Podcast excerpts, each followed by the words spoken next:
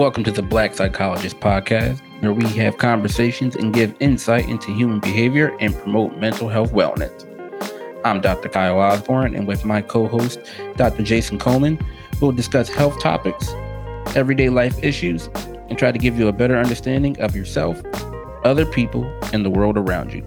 So just sit back, relax, and hopefully you'll leave with some information that'll have you living your best healthy life. Thanks for listening and enjoy the podcast.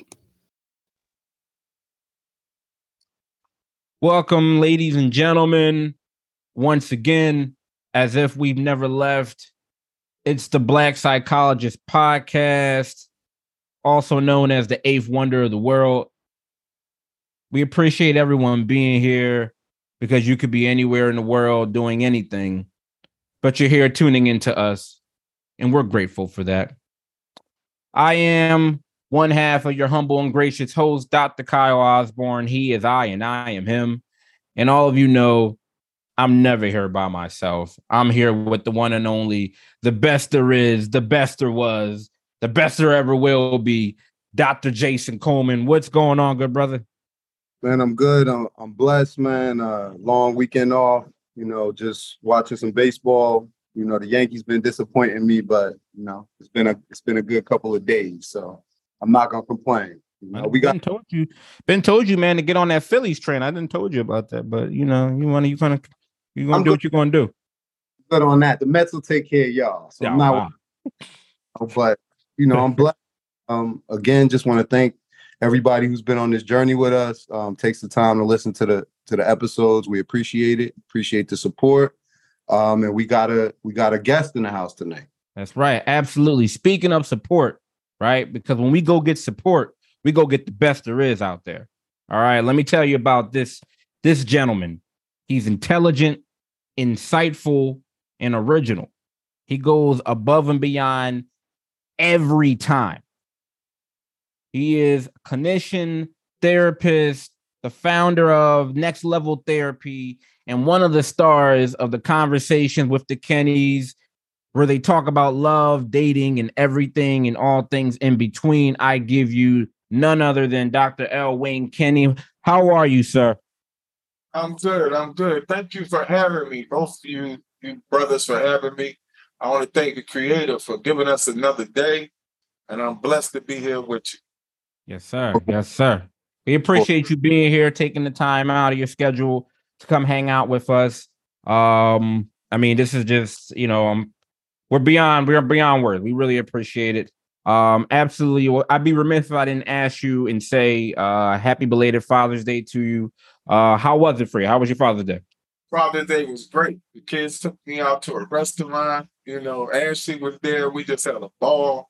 You know, I really love children. You know, I started off this journey behind my children. You know, so to see them now as adults is really gratifying to me because I've been on a, a long, hard journey, this thing called life. You know, you know, I'm happy you said that, Mr. Kenney. You said the kids took you out, and that's the way it's supposed to be. Because for historically, you know, the dads, we don't, we don't, it's not as much emphasis and urgency that's put on us when it comes to Father's Day, right? Like, you know, with the with the moms, and I'm I'm not you know, taking anything away from moms because moms they they deserve all the attention and all the urgency. Um, because without them, there is nothing. At the same time, you know full well the urgency of getting mom a gift. Um, the restaurants are are completely booked up, and you know when it come when it comes to dad, it's like, oh yeah, make a reservation. Come on down, we got you. We got plenty of space.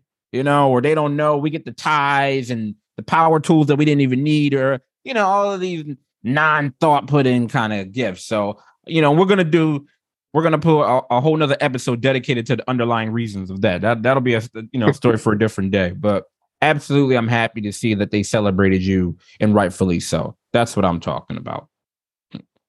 You know, Jay, how about you? You do anything for uh Papa Coleman? Yeah, of course, man. You know, we always get together, you know, and show him, you know, his respect, of course, because, you know, me and my brothers obviously wouldn't be anywhere, you know, without my father being a strong example. So um, always want to give my, you know, hat hats off to Dr. Coleman. You know, he's the first one through the door, the general, um, blazed the trail for my whole family. Um, again changed the course of our family in one generation, right? Um, so I'm gonna always be thankful for his example um, and the fact that I still got him. So, you know, appreciate you know my pops. And, and what about you? How how was your uh, Father's Day? It was cool. Um, we uh, my daughter and I, we went and uh, shot 18. We went to the went to the golf course. She's um, she Oh, got, she's yeah, she she's been interested in um in golf. So originally it was supposed to be um my daughter and my dad and I, because my dad he's played golf for years. Um, and so um she has been starting to gain some interest and wanting to learn how to play golf. And so I felt like it would be a cool thing for all three of us to do it. Um, unfortunately, he got called away on a um, last minute assignment, so he had to work. So she and I still pressed forward. We went to go play. Um, and she just um, as I told you that we've talked before, she got an internship with Lincoln Financial this year. Um, so she's home for the summer and she's working with them. So she's entering like the world of business and even more so a better reason to learn how to play golf because as we know, networking takes place on the golf course. So um, so yeah, we went out there. Um, it was her first time playing golf and being out there on the course. Um, and it it was evident for both of us. Uh, we're both pretty terrible at it. Uh, but it was something that even as we were going through, it was fun. We were struggling. It's a very humbling experience, but it was a great day for it. We have fun. Uh, we're absolutely gonna move forward with getting some lessons and, and becoming better. And uh no, it was a cool day. We went and saw um the Spider-Man into the Spider Universe too. We saw that afterwards. Uh and uh got something to eat when we got home. So it was pretty cool. Pretty cool day.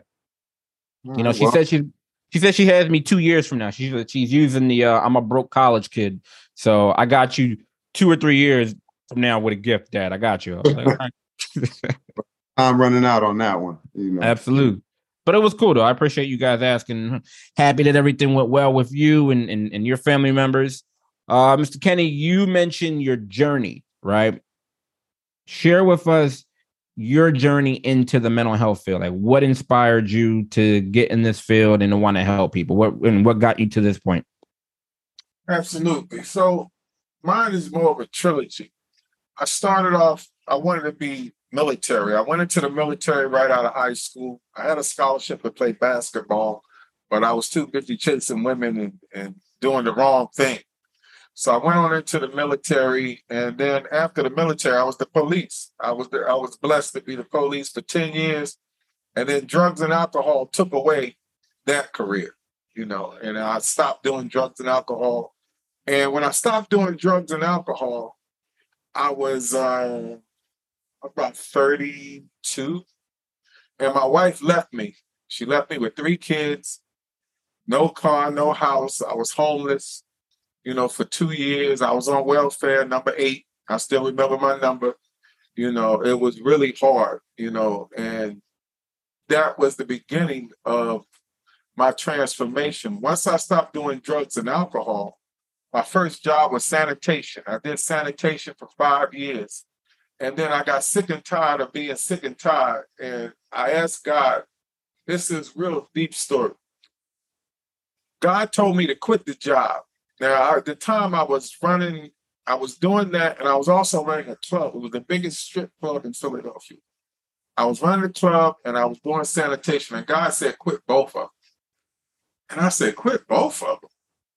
And he said, yeah, quit both of them. So I quit both of them jobs. True story. I quit their job on a Friday. And that Monday, the guy that took my place put a piece of metal in the in the back of the truck and it swung around and hit him upside the head and killed him. Mm. That was the day after I had retired. I mean, quit. Wow. And I asked God, I found out like a week later he had got killed. And I asked God, I said, What do you want me to do? And he said, Mental health. And I took a job at Girard Hospital. That was my first job in mental health. And I worked at Girard Hospital for a while. And then I went from hospital to hospital. And I went to Einstein. I became a supervisor at Einstein Hospital. Once I came a supervisor at Einstein Hospital, I got really comfortable. That's where I met my wife, Mildred. We met in the crisis and they had me trained. I said, You sound like you from down south. She said, I am. I'm from Wilson, North Carolina. I said, You can't be. She said, Wow. I said, Because I'm from Wilson, North Carolina, and I don't know you. I said, Who do you know? She said, My Uncle Leonard. I said, Wife named Mary. She said, It is. I said, You got a boyfriend? She said, Yeah. I said, When you're ready for a man, get rid of him and come see. me." That's what I'm talking. Six at months that. later, Those, those are those gems he be dropping on the conversation with the Kennedy, y'all. this, six months later, she dropped her boyfriend, went out for 90 days and got married. That was 23 years ago. We went to Vegas for our anniversary um, last week, Wow. 23 years ago. The problem with relationships is not picking the wrong person. The problem with relationships is not knowing yourself. You have to know yourself. Once you know yourself, then you'll know what you want. You'll know what you can handle, and you know what you know who's right for you. But we'll get back to that later. So I'm at Einstein Hospital. I'm a supervisor. I've been there about 13 years, and God tells me, because God talks to me. He said, "Go back to school." And I didn't want to go back to school. I went back to school. I was 48 years old, and and I had been going to school off and on, you know, most of my life. So I got my master's. I was 50. I didn't get my doctorate until I was in my 50s, and that was my trilogy to get to this level. Once I started my own practice, though, you know, everything took off. As y'all know, COVID, you know, supercharged everything and took everything to another level. And I, I started doing that full time after that. So I'm a late bloomer in this. But mental health has been my my my calling. Like I didn't know when I was a policeman, I was actually doing mental health. Because that's what you really do as a policeman, you counsel people. You know, I didn't know when I was at the hospitals, they had me doing groups, they had me doing therapy. They was training me for God was having me train for what he was going to have me later do in life. And I really appreciate it. I looked when you look back in retrospect, you can see how God orchestrated everything. That's why you got to give him all the glory. And I'm not talking about religion because I don't do religion. I'm an omnius, O M N I E S T. An believes that all religion have merit, they just don't follow it. You know what I mean? So that's my my journey to my mental health, you know, career. And I've been blessed and, and honored to be able to help, you know, couples mostly. I mean, I see a lot of people, but I, I did my thesis on African American marriage because I believe that we struggle with marriage back to what I said about not knowing yourself as a man. Like man stands for meets all needs, boy stands for burden on you. You know, most women never met a man because they've had a burden on them. Somebody had to move in their house, drive their car, eat their kids' food. Kid just got used to juice drinking Sam gone there. Here goes cereal eating Mike. You know what I mean? Come on with that. Come on. Well, it's cooking. This is what I'm talking about. Listen. Tell you, listen, this is all reality. See, the day they did a sugar coat class, I wasn't there because I didn't sugarcoat it for you. It's called mm-hmm. reality. Most women have never met a real man. A real man takes care of all your needs. When I met my wife, I said, I don't cook, I don't clean, I don't do none of that stuff. She said, What do you do? I said, I pay all the bills, yours and mine. Can you handle it? She said, Absolutely. Sounds like a winner to me. I- I think I think that's a good and see I like I, I wanted to listen to what you were saying because I agree with a lot of what you're saying in terms of the relationship, you know, wholeheartedly. Um and I kind of I, I have a statement and kind of a question because the one thing I hear and what Mr. Kenney is saying is like knowing yourself, right? Like knowing your own needs, right? Um also knowing what you can provide to a relationship, right? Um because again, the first part of what he said, right? We live in a modern society, right? So you can see a lot of people pushing back on the first part of what he said. He said, "I don't cook, I don't clean. There's certain things I don't do." Right? And I'm I'm not putting words in his mouth, but if I said that, my expectation is like, well, these are the things that I'm expecting or want in a mate, right? But he's also putting on the table what he brings, right, and what he will provide. Um, and there and the ideal mate or an ideal mate, if it was myself, you know, would bring those other things, right? And I think a lot of times, specifically when we talk about relationships, and specifically when we talk about like people of color, Mhm. right? We do a real good job, right? Um, and now I'm talking about myself. We do a real good job at saying, you know, either what the other person is not bringing or what we demand, right? But what we don't do a good job of is having insight as to what we bring, right? Whether that be good and bad to the table and our deficits. And I think culturally, that's what leaves us lost in relationships, right? Because you have people that have expectations, right, that don't necessarily match either what they bring in a relationship or they're picking partners who could never meet those expectations, right? Um, so I think again, that's why I think therapy is very important before you like a marriage, right? Um, you know, um, because again, there's a lot I think in in, in what Mr. Kenney said. Like, you know, like that it it it it's it was a it's a short, concise statement, but I think there was a lot in there. You know what I mean? So that I just wanted to jump in there and say that because that that that's kind of and, and just kind of branch off off, off that because that's what I think that's one of our main challenges when it comes to relationships. Have Have you noticed, Mr. Kenney, um, that especially in your experience when you're counseling couples, have you experienced or seen that you have possibly couples or maybe somebody within in the relationship that's kind of constantly comparing themselves to maybe like another relationship, whether it might be their parents' relationship or it might be their siblings' relationship or their friends' relationship, where they're constantly kind of utilizing that as like a reference or they're they're like they're basing it as that's what a relationship is supposed to be. Have you seen that? Absolutely. Now that's a good. I'm glad you brought that up. Everybody has an idea of what a husband should be and what a wife should be. So when I'm counseling couples, I want to know what your your view, young lady, of what is a husband. I want to know what his view of what is a wife. And normally, like you said, it comes from their parenting. It comes from the father, strong father at home for her, strong mother at home for him. And uh, for example, uh, a wife for me is to do those things, cook, clean, raise the kids, all that kind of stuff. But I'm old school. You got to remember that I come from before color TV. I'm dating myself. There wasn't no color TV, and there wasn't no computers. It wasn't no cell phones. It wasn't all that. It was actual people interacting with each other. Now, back in the 60s, women mostly stayed home because the bills weren't that much. Your mortgage might have been $40 or $80. You know, that was your mortgage back in the late 60s. But inflation hit in the 70s when Ronald Reagan was in there and everything skyrocketed. And that's when women went to work. And that's when the equity started being different, right? Now the women have to work and they were expected to still do the old school stuff, which is, you know, cook, clean, and all like that. And that's when they started talking about women's led. We want men to do this and that. Third, I get that. When I met women, like I said, I could introduce myself. You know, I'm Wayne. I don't cook. I don't clean. And women would tell me, I don't want you. You don't cook. You don't clean. I don't want to be with you. You know, and that's fine. But I gave you a choice. That's my point. Knowing who I am, I give you a choice. You can make a conscious choice of what you want. Most men don't know what they want or who they are. They can't stand 10 toes to the ground on who they are. They've never been raised to to open the doors. They've never been raised to pay the bills. They've never been raised to do these things. I didn't learn these things from at home. I didn't have a, my father never lived with my mother. My stepfather was never home. So I had to learn how to be a man on my own. I had to learn the hard way. Everything I learned, I learned the hard way.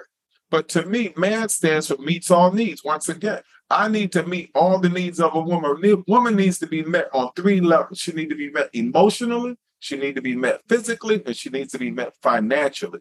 For making her feel safe in those three areas should give you the one thing that men need, which is respect. All men need is respect.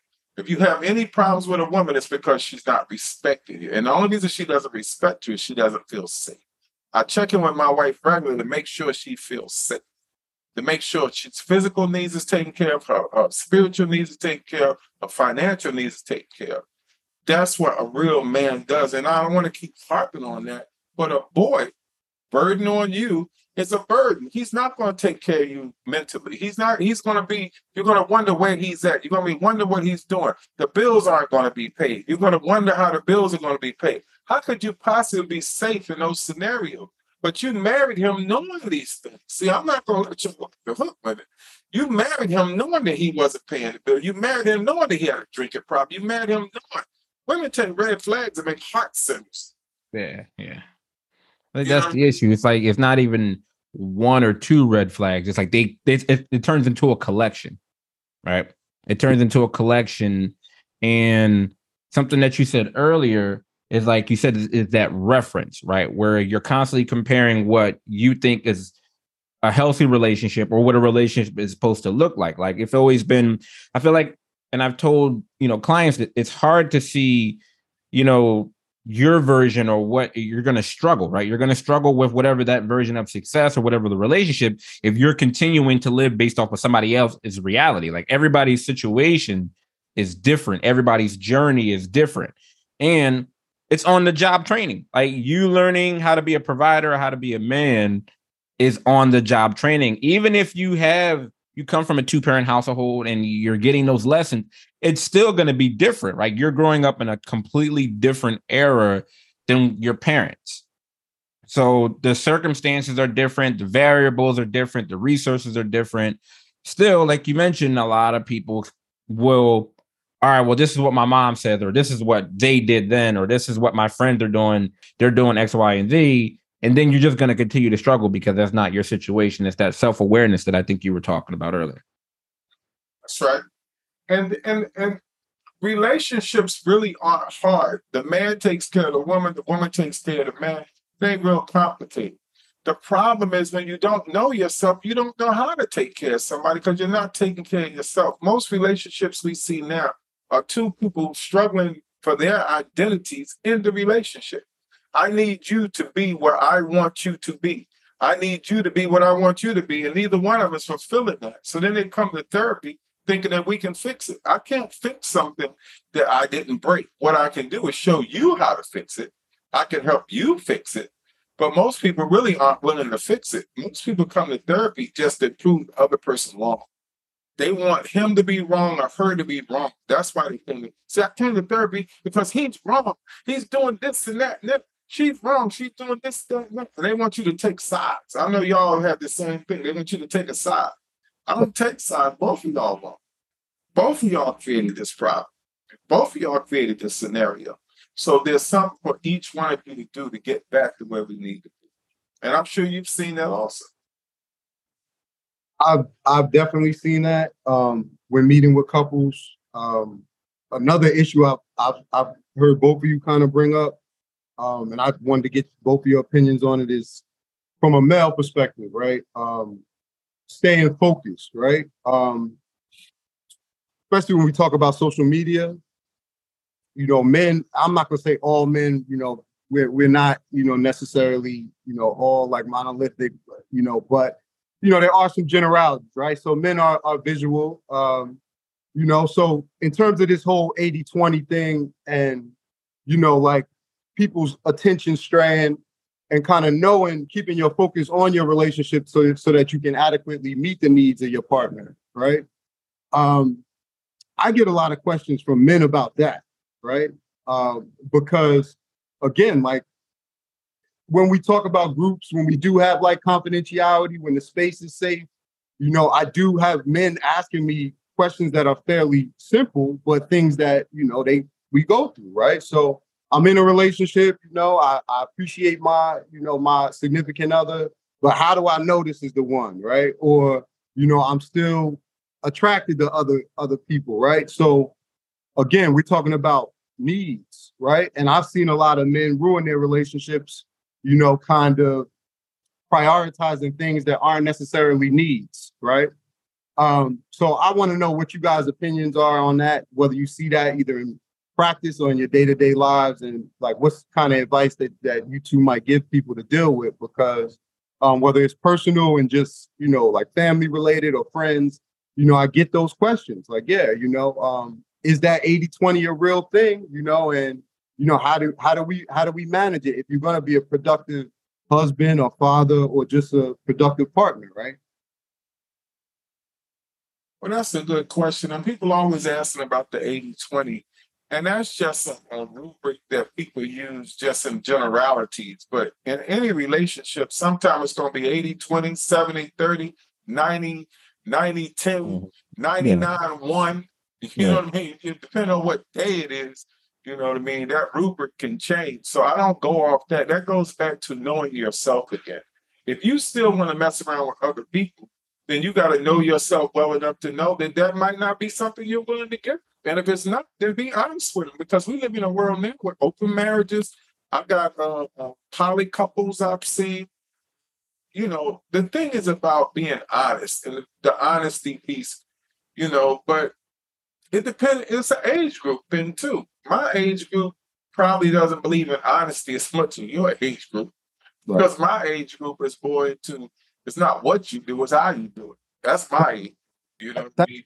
That's a real interesting point too, because I'm starting to see like a lot more couples that are interested and exploring like you know polyamory. I hope I'm using the term right, um, and just kind of alternative relationship styles. Um, you know, so I it it, def, it definitely seems like it goes right along with a lot of things that kind of people that are I don't know. I don't want to want to just pick a number, but younger people, maybe 45 and under, I guess is a general line um, just more comfortable, I guess, with same-sex relationships, discussing their sexuality, exploring it publicly. Um, so I think that's a good, you know, uh, that that is a good piece of advice, just in terms of, you know, having that safe space and and being honest with yourself first and foremost, right? So that does kind of go back to knowing your own needs and your and yourself. Yeah, yeah and I think also to echo a couple of things that you mentioned, uh, Mr. Kenney, is also acknowledging, right? Like, I think we have to be realistic with ourselves as I'm just going to speak as generally as men. Like, just because you're in a relationship doesn't mean that you're not going to be attracted to other women, right? There, there's not a, it's not a situation where we can just all of a sudden code switch because you're in a relationship that you care about, that you want to work, and you're putting the work in and you're invested in. It doesn't mean that you see somebody attractive walking down the street and all of a sudden you're blind to that, right? You, like that, that's unre- unrealistic. I've, you know, recommended like acknowledging and, and practice some acceptance. Like, yo, you're still going to be attracted to whatever you're attracted to, even though you're in a relationship. The biggest difference is how do you manage that, right? When you're young, a lot of times we're acting on impulse, right? We're just kind of, we're not in that place where we're really understanding the foresight or we have that long term thinking of, okay, if I go ahead, even though I'm in a relationship, and I go ahead and I act on this, what's going to be the devastating impact, right? What's going to be, how is it going to impact everything at home? I think when you get a little older, and Mr. Kenney, you mentioned it, um, you make all sorts of mistakes in the when you're young in the past, right? when you're making these mistakes and then you realize the consequences it doesn't just affect the relationship but then it affects other different aspects of your life right? You get to see how it affects your kids. You get to see how it affects your job your income all these other different things. But you weren't thinking about that when you were younger because you were just thinking about trying to get it in. Now you're older you're wiser and it's like okay even though i'm attracted am i still going to act impulsively and do this act that could completely jeopardize everything that you've worked hard for, everything that you've invested, everything, not just the relationship, but everything, like you said. Because now, like we both, we all know that a relationship is a system, right? When you have a family, it's a system. Now, when one part of that system gets affected, everything else is going to start crumbling down. So now, as you get older, it's almost like, oh, do I, am I in a position or do I even want to risk that just because I saw somebody attractive walking down the street or I work with this person or whatever the case may be?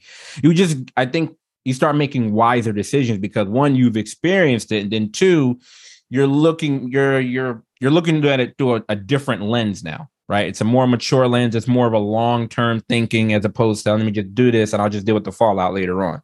Um, and I think that acknowledging is like, okay, like you're still going to be attracted to people. Nothing's going to change that but it's just more the acting aspect that I feel like changes in our decision making. Jay, like we've talked about that on previous episode. The biggest thing it comes down to is better decision making. When you're making healthier or wiser decisions, then things typically work out a lot better for you. Absolutely. 70, 80% of uh, infidelity normally happens on people's jobs, you know, because those are the people you're in close proximity with and you start getting an attraction to them just from familiarity, being around. You've been around this girl for six years. She's always been cute, and and like you've always flirted with her, whatever. You know what I mean? You didn't mean no harm, but now it's not going good. And this woman said, "Man, look, if you was mine, you wouldn't have to go through all that." You know what I mean? Why don't you come over for dinner tonight? You know what I mean? And then you innocently go over there for dinner or whatever, you know what I mean? And then something happens, and then here you go. Like you said, it wasn't even about an impulse, it was about not being aware of who you were. That goes back to you got to know who you are. You mm-hmm. gotta know, I ain't going over no woman's house after eight o'clock that night, you know what I mean, to eat dinner. You know what I mean? That's not gonna happen for me. Because not because I would do something, but because I don't want even the appropriateness, I mean the inappropriateness of that scenario, anything I couldn't tell my wife. But I've yet to have, and maybe y'all tell me something different, but I've yet to have any woman come to me and tell me, you know, my man treats me like a queen. He pays all the bills. He takes care of me, but he cheating and I'm leaving. I ain't never heard a woman say that. I hear him say he cheating. He treat me like a dog and I'm leaving. Yeah. But my, my point is, you know, when you're treating somebody right, a lot of times I'm just saying what I've seen in women, they're more tolerant than people. Mm. Mm. You know what I mean? But that's up yeah. to the individual. It's it's interesting. You mentioned it earlier, right? Like it's a sliding scale, that whole 80-20 thing. Cause I I subscribe to the notion that in any relationship, like you mentioned, based on the circumstances or the day or what's going on in the situation, it's gonna, I don't know if it's ever gonna be even. There are gonna be situations where it's 60 40, you know, 30 70 on, on going each way, right? Depending on what's going on in the relationship. Like you might be carrying it 70 one time and they're gonna be 30, situations pop up, emergencies, whatever the case may be. I always felt like it, was interesting, especially now that the, the introduction of the um of these open relationships has come into play and is being more widely accepted. Um, it's always interesting of who initiates it for the reason that I it, it appears that it's the expectation, right? So typically, like if it's a guy that's like, oh, I want to, you know, let's do an open relationship, it's because he's already thinking about because he wants to step out, but he wants his cake and he wants to eat it too. You know what I mean? It's like, oh, well, I'm getting interest from whomever or wherever, and I want to still hold on to my my home piece situation. And then it's like, you know what? If I get permission from her, then that makes it cool because I think I'm gonna be having all this activity. But then it turns out not to be the other way because guys aren't thinking about the other side, right? They're not thinking about how, like, oh well, if it's open, it goes both ways. And a lot of guys can't handle that. Oh. You well, see that, I And it's and it's much easier for women. We're having a real conversation. It's way more easier for them to get numbers and do whatever if it's open than it is for us. And guys, and then as soon as that comes to play, then it's like, oh, you see, the, oh, I don't want to do this anymore, and then the relationship and things get off. So it's always interesting to see who introduces that open concept, because most likely that's the person that's already expecting or anticipating, you know, more things and and trying to enjoy it, but to still hold on to their home situation. I, I agree with that. Yeah, I, I agree too, and I, I see that situation happening mo- most often like if we're talking about an open situation, like where two people meet and set that boundary from the beginning rather than like you you in a relationship that's your girl that's your wife for five years and y'all wake up and you're like well you know what? We're gonna we're gonna go to a swingers club tonight. Like it's that i mean i get what you, i get what you're saying. Like that is probably one person maybe trying to push that lifestyle introduce it but uh, what i think is probably more common you know would be two like-minded people kind of setting that boundary from the beginning. You know what I mean? Uh, but because again, that comes down to knowing your own needs, right? Um, and if you know you that type of person, then that's the type of boundary you're gonna have to accept that and set that boundary, mm-hmm. right? Find a, a, person that matches that, you know, um, in terms of that type of appetite. But you know, that's just how I. Mr. Kenney, let me ask you this: what are some of the like common mistakes that you see people make like during dating? Like that you that you've seen in your experience that have, come into you know your office or even like personally? What are some of the common mistakes that you've seen folks that are dating that they make? Well the, the biggest mistake people make is believing in this boyfriend girlfriend um, scenario. There's no such a thing as boyfriend girlfriend. I'm actually writing a book on it. Boyfriend girlfriend myth has to be dispelled if a man doesn't put a ring on your finger, you are single. If a man is not married, he is single. I remember when I was young and uh, uh, I was sitting with this old head and, and, this girl, the guy came up and said, This is my fiance. And I didn't know what fiance was. And when the guy left, the old head turned to me and said, You know what fiance mean? I said, No, what do you mean? I mean, he ain't married, she ain't married yet. I still got a shot. and it tickled me at the time, you know what I mean? But I realized that that's reality. If she's mm-hmm. not married, she's not married. The only thing, like, like when I met my wife, she had a boyfriend, and I told her, get rid of the boyfriend if you want a man. Because boy, wording on you, that's a boy. He does not want to step up to the plate to marry you because he doesn't know who he is yet, so he's not comfortable with marrying you. So they'll string you up. And I'm sure both of y'all can attest to this, that you've met people that have been engaged for five and 10 years. They've been engaged for five and ten years. Forget Right. boyfriend, mm-hmm. girlfriend. They've been engaged for five and ten years, and they make up all these excuses about why they didn't marry her. They just stringing her on along, and I just it's just so sad. Same thing with a boy. I got I haven't talked to a lady today. She's been this guy's girlfriend for 12 years. His girlfriend for 12 years. She's now almost 50. And she's still getting strung out. He's still talking about he might marry her one day. You know, and it just saddens me, but that's just how it is, you know. So the biggest thing is to know who you are. Don't give anybody exclusivity to you without a ring. Beyonce had it right. Should have put a ring on it. You know what I mean? If that's what you wanted. You know what I mean? But marriage now, let's go back to the age thing. Now, if I'm 35 years old, there's no way in the world I'm getting married in the world I live in today. That would be ludicrous. Y'all got so much to social media, and I can meet people all over this country on the internet. It's, it's wild. all over the Yeah, yeah, a lot of a lot of resources and options. I'll give mm-hmm. you an example. When I was single, I, I was single at 36. I said to myself, so why are you with a girlfriend when you can have them all? And I said, you know what? I'm not going to do that. So when I would meet a woman, I say, look, we can go out, we can have a good time, but I can't be your boyfriend, your man, not like that. You can go out with whoever you want to, you know, and you don't have to give me sex, you know. I'm telling her because I have plenty of people to do that, so I wouldn't consent. I just want to get know. you. And for six years, I just went out with women and enjoyed my life. I mean, I had three nice women when I met my wife, you know. And the only reason I knew it was her is at 35, I made a prayer. I said, God, I said, I'm not going to have another girlfriend. You're going to send to you send me a wife. And for me to know she's from you, you're going to have to tell me. That's what I said.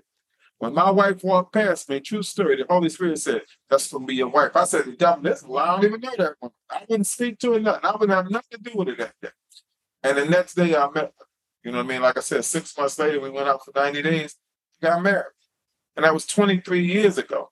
But my point is, I knew who I was. We're in a different age. I was 42 years old. I had been had all the fun I wanted to have. I've been playing all I wanted to play. Now I'm serious about my life, about building. You know, I tell you, the first 40 years of childhood is the hardest. You know what I mean? That's how you learn how to be a man in first 40 years. You know, when you hit 40, you're supposed to know something. You're supposed to step up to the plate at 40 and do something different. Now, if I'm 30 something years old, no, I'm not I'm not going to subscribe to religion. I'm not going to subscribe to marriage. I'm not going to subscribe to none of that. But I can have it all. Why would I take some of it when I can have it all? That doesn't make sense to me. But my age group is different. My age group don't want it all. We want quiet. I want to come home. I want a nice meal. All I want is peace and quiet and to travel. I love to travel. We travel all over. We're going to go to Egypt soon, you know, and that's what I want. I mean, everybody should get what they want out of life, but you got to know what you want to get what you want. Most black men don't even know what they want. They don't know. They still don't. They, they're 50, 60 years old, still don't know what they want. Still, still stuck in the bottom. Still stuck on the dead end job. Still stuck not wanting, not knowing that they should have had a better life, you know. And if you don't know that you can do better, if you don't have any mentors, black men need mentors. I mentor young men now. I, I would love to mentor some people to be therapists. You know, there's not enough.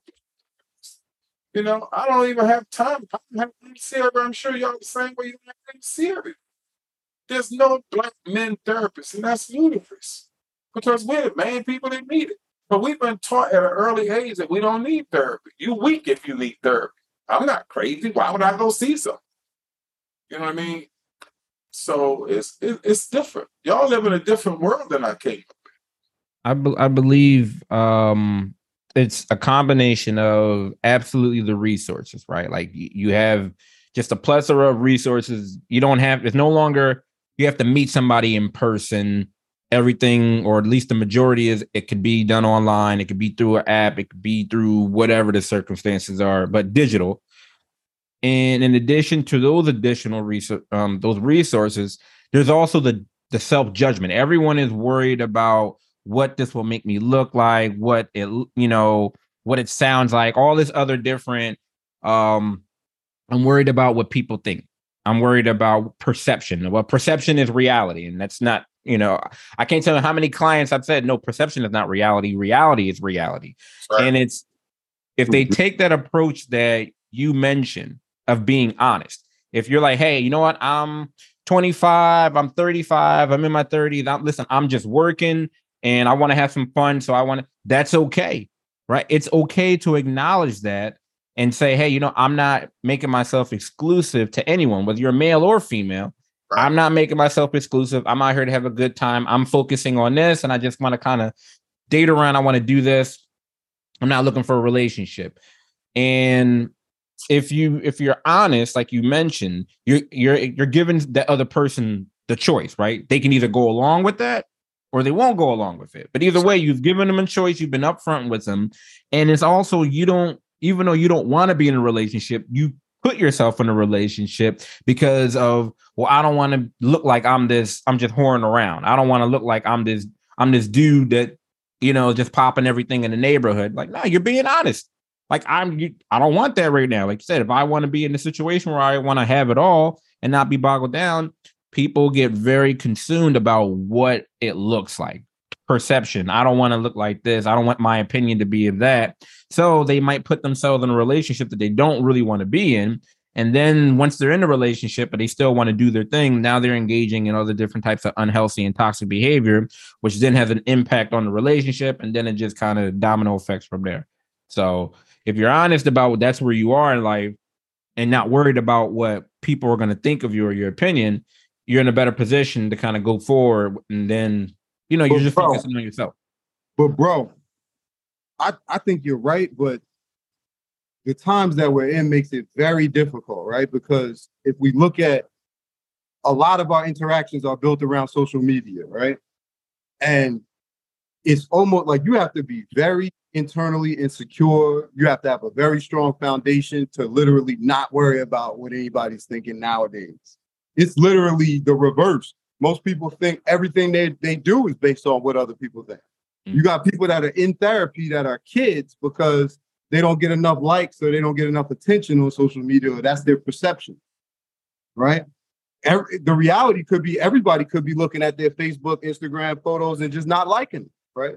But the perception is that nobody is looking, so I'm not important. And I and I think it trickles over into our relationships and culture comes in the room, right? Like we're, we're three black men talking, so we can talk about culture. And it's specifically our culture. We can get general and then specific. In general, I think we're in a microwave culture, right? So everybody wants something fast and nobody wants to wait to have it baked in the oven, right? So in generalities, right? social media. So men want an Instagram model and women want a millionaire, right? And don't nobody want to do all of those other things. There's there's a lot of room in between that, right? And we don't have we don't give each other time to grow, right? Everybody wants to jet set, everybody wants to project a certain lifestyle. So I also think that there's a lot of like missing going on, right? Because if you are a person that goes from you know, somebody from humble beginnings and then you make yourself into somebody that's successful and attractive, right?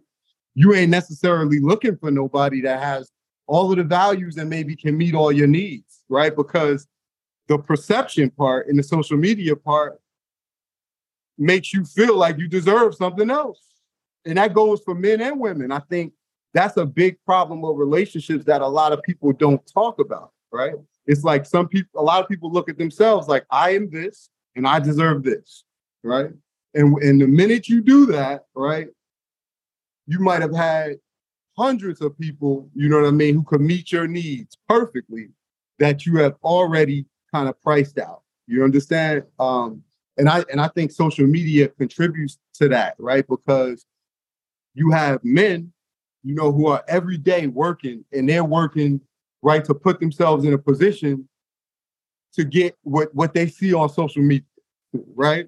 And on the other side, you got women working to put themselves in a position to get what they want. Now, what perception, what people think they want, isn't necessarily what they need, and what isn't necessarily what's going to make them feel good and meet their needs, right? But we've kind of tricked ourselves into thinking that everybody got to be Jay Z and Beyonce. Everybody got to be Offset and Cardi B, right? Everybody got to be Diddy and whoever he with for the week, right? Um, and I think that we don't we we not even comfortable being regular people anymore. And I think that's an issue with relationships, especially an issue within our own culture. And it's something that people never talk about, right? But I think it's a it's a it's a major problem, you know. You hit it dead on the head. Social media is is the demon of your generation. You know what I mean? Like my generation, we don't really believe in social media. I don't have a social media presence. I, I'm going to get one because of business purposes, but I don't have an Instagram that I would show anything. I don't have a Facebook where I would show anything. And if I was if I was single at my age, I would be on social media because I know that's the first place a woman going to go your social media to see what you up to. So that would make sense. You know what I mean? I wouldn't have a social media presence except for business wise because people go on social media, like you said, to get likes and to get patted on the back and to get all this adulation. But if you can't give yourself adulation, social media really ain't gonna help. It's gonna actually destroy you because without that, you'll feel like that you're a failure. Or if somebody comments something negative, then you lose your mind, you know. Like I'll give you an example, Zion Williams.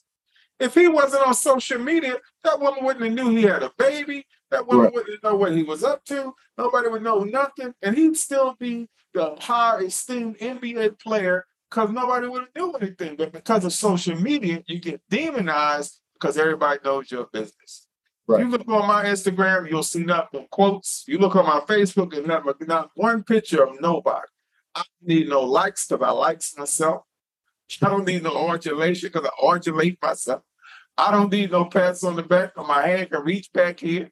I don't need to tell nobody I'm in Europe or Africa or nothing. I don't need nobody to see my cars, my trips, my jewels, my nothing. So, I mean, my generation thinks differently. You know, we got a generation that, that's, that's Facebook famous and Instagram famous, and in real life, they ain't doing nothing. They're bums.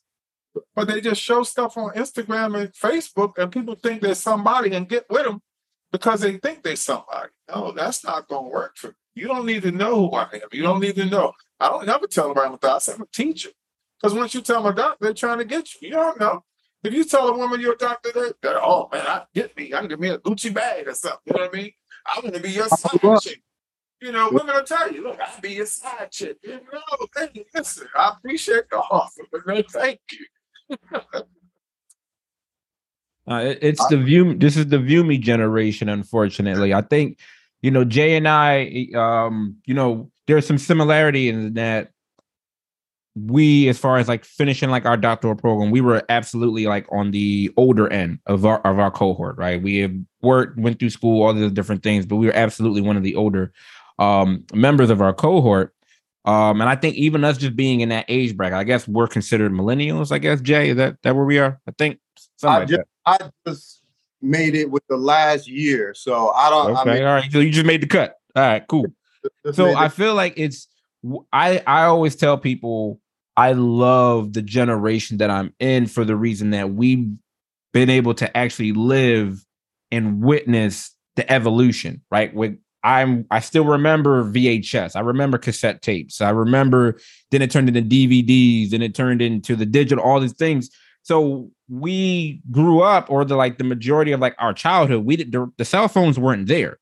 So we kind of saw it evolve and then we kind of matured with it and we're able to kind of adapt to it. So we're absolutely still technology inclined, but it's also a sense of outside of like not outside of work. Like I don't, I'm not glued to my phone, right? Like it's not a situation we don't subscribe to, well, if I don't post it, I wasn't there. Like this generation or, like my daughter's generation, that's it. Like she can't go anywhere without the phone. Like it's like the she will be on the phone until it dies, and then she'll plug it in, and she's gonna be on the phone while it's charging. You see me? Like if that's what they grew up, it's almost innate for them. Unfortunately, like this is the view me uh, generation where everything goes through that. Like I, I'm happy that I, you know, arrived during this time period for the reason that we have a point of reference. Like I've, we've been able to exist without depending on the phone. But absolutely, that kind of goes back to our original point is that a lot of individuals are basing their success, their relationship on others, right? What they see on social media. Oh, this is what's being posted. I got to get to that, right? Like you have people saying, "Oh, well, you know what? If you're not in Vegas during this weekend, if your man ain't flying you out to Vegas, then you your man is a bum. You're such and such and such and such." And you have individuals that will subscribe to that. If you're not flying me out to such and such during you know what I mean? During the tank fight weekend to Vegas, like, oh nah, you your man is this, or if your girl ain't doing such and such. This is this is their point of reference. This is where they're subscribing. This is where they're saying they're basing their relationship successes. And so now they're not even in a place where they can feel that they can be honest. And then everything, like you mentioned, is being all of the events, everything is being put into Snapchat, Instagram, Facebook, whatever the situation is. And it has to be in there because they don't know any other way than to kind of do it. They have to get, like you said, that validation. They have to get that support. They have to get that acceptance from individuals they don't even know in order for them to go forward with it. I got couples breaking up because the man won't stop following Megan Thee Stallion. The the the uh, the uh, the wife won't get off of somebody's uh, Facebook. Keep liking this guy's Facebook. You know, um, there's a thing called digital addiction now, and they're trying to put. I think they might be trying to put it on DSM. And digital addiction, it's a show called Digital Addiction. It's on cable. It's on A and E. Oh my goodness, it's it's just blew my mind. This lady was so hooked on Instagram and Facebook, she quit a job just so she could be on Instagram and Facebook. Or her husband left her. He, she didn't even notice he left. Oh The wow. Little boy, little boy was so hooked on his video game, they tried to take it from him. He assaulted them physically, assaulted his parents. You know what I mean? It's a whole new generation of digital addicted people. You know, psychology teaches you that people that be on their phone three hours or more have depression problem most of the time. You know, it's it's just it's just out of control. You know what I mean? And that's why I don't subscribe to social media. I need to get more business with it, but I mm-hmm. don't subscribe to my personal stuff on social media. I don't want people knowing my business. I'm sorry. I'm weird like that. You know, I'm a boomer. I don't, I don't need nobody to know what I'm doing. I don't need them to know I'm not home. I don't need to know none of that. They Mr. need to see what kind of car I drive so they can find me. No, none of that. we needed you a couple of months ago when we had a uh, conversation, an interesting conversation with Ashley about some of the reasons why men don't post as much on social media or don't post their significant other. Uh, that would have that would have been a good conversation for you to be a part of. Yeah, she because he won't post on social media. I just had that conversation yesterday. She is just hot as fish grease. He won't post her on social media. And she said if he don't post her before this month is over, she's leaving. Right. See, I said, how does he treat you? He treats me wonderful. He's the most best man I've ever had. But if he don't post me for social media, I'm leaving. I said, lady, please stop. If- Stop. It um, blows my mind. It it, it it it blows my mind that the validation can come through just posting a picture. I, it it blows my mind, you know, and it could literally mean nothing to your partner. Like they could really just not want their face all over the internet, you know. But post my own picture. Why would I post somebody else? that, and that was that was what we that was the that was that's what we were saying, and we we also made the point that like usually the significant other is posting enough for the both of us. We were both at the same effect. Like why do why do I need to post that I was there with you or we we we're both in, in the screen together? You already posted us. right, especially if the other person isn't against you posting them, you know. Right. You got my permission to post me anywhere. Anybody can post me. Anytime I go to a party, I know I'm gonna be posted. Anytime I go to any event, I know I'm gonna be posted. It ain't real complicated. I Right. don't never tell anybody not to post me. I don't care about you posting me, but Right. I'm not gonna post me. That's just me. You know what I mean? Everybody different. There's no right or wrong. So I don't do right or wrong for nobody. If you feel like you need to take a picture of the food, just hurry up because I want to cut my steak. You feel me? Yeah. hurry up take the picture. No, I, I'm not gonna lie. That's a that's a uh, pet peeve of mine. I, I, especially I'm paying too. I'm not.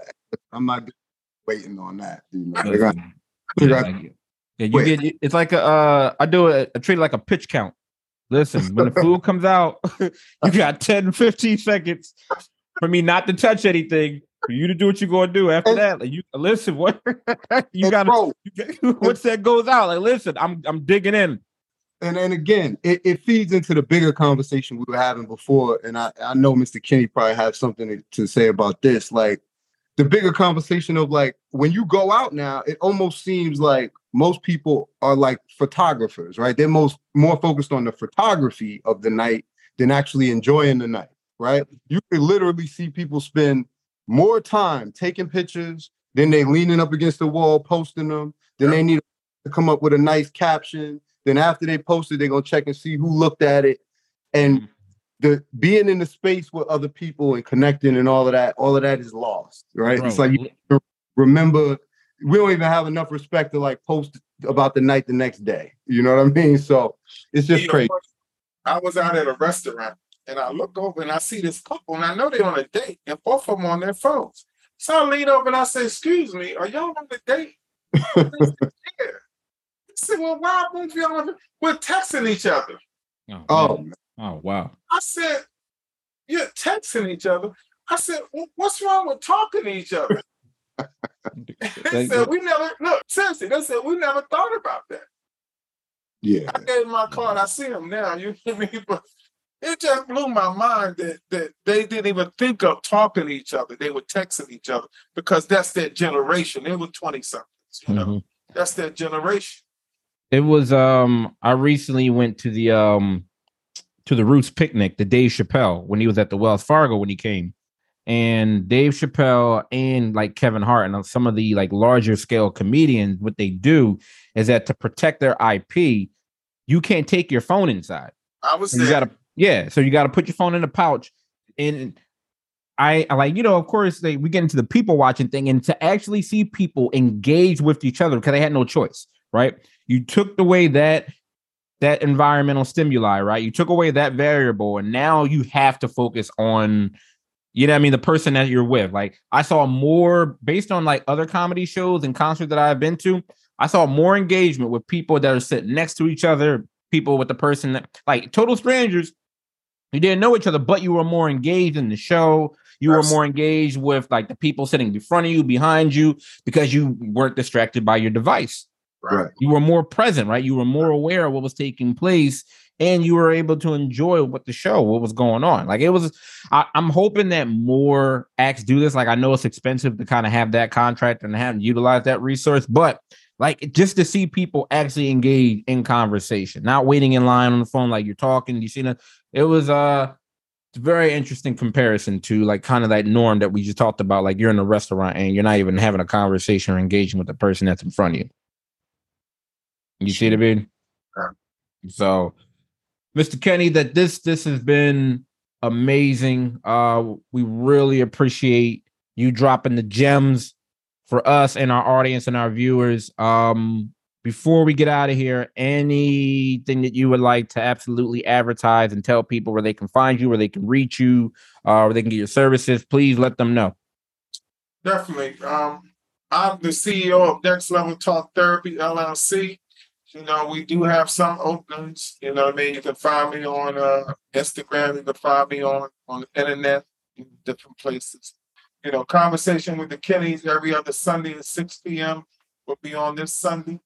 You know, I encourage people to get therapy. Or I encourage people to really get therapy for themselves. But even if your partner don't want to go, like a lot of women have come to me and the partner will say, my partner doesn't want to come to therapy.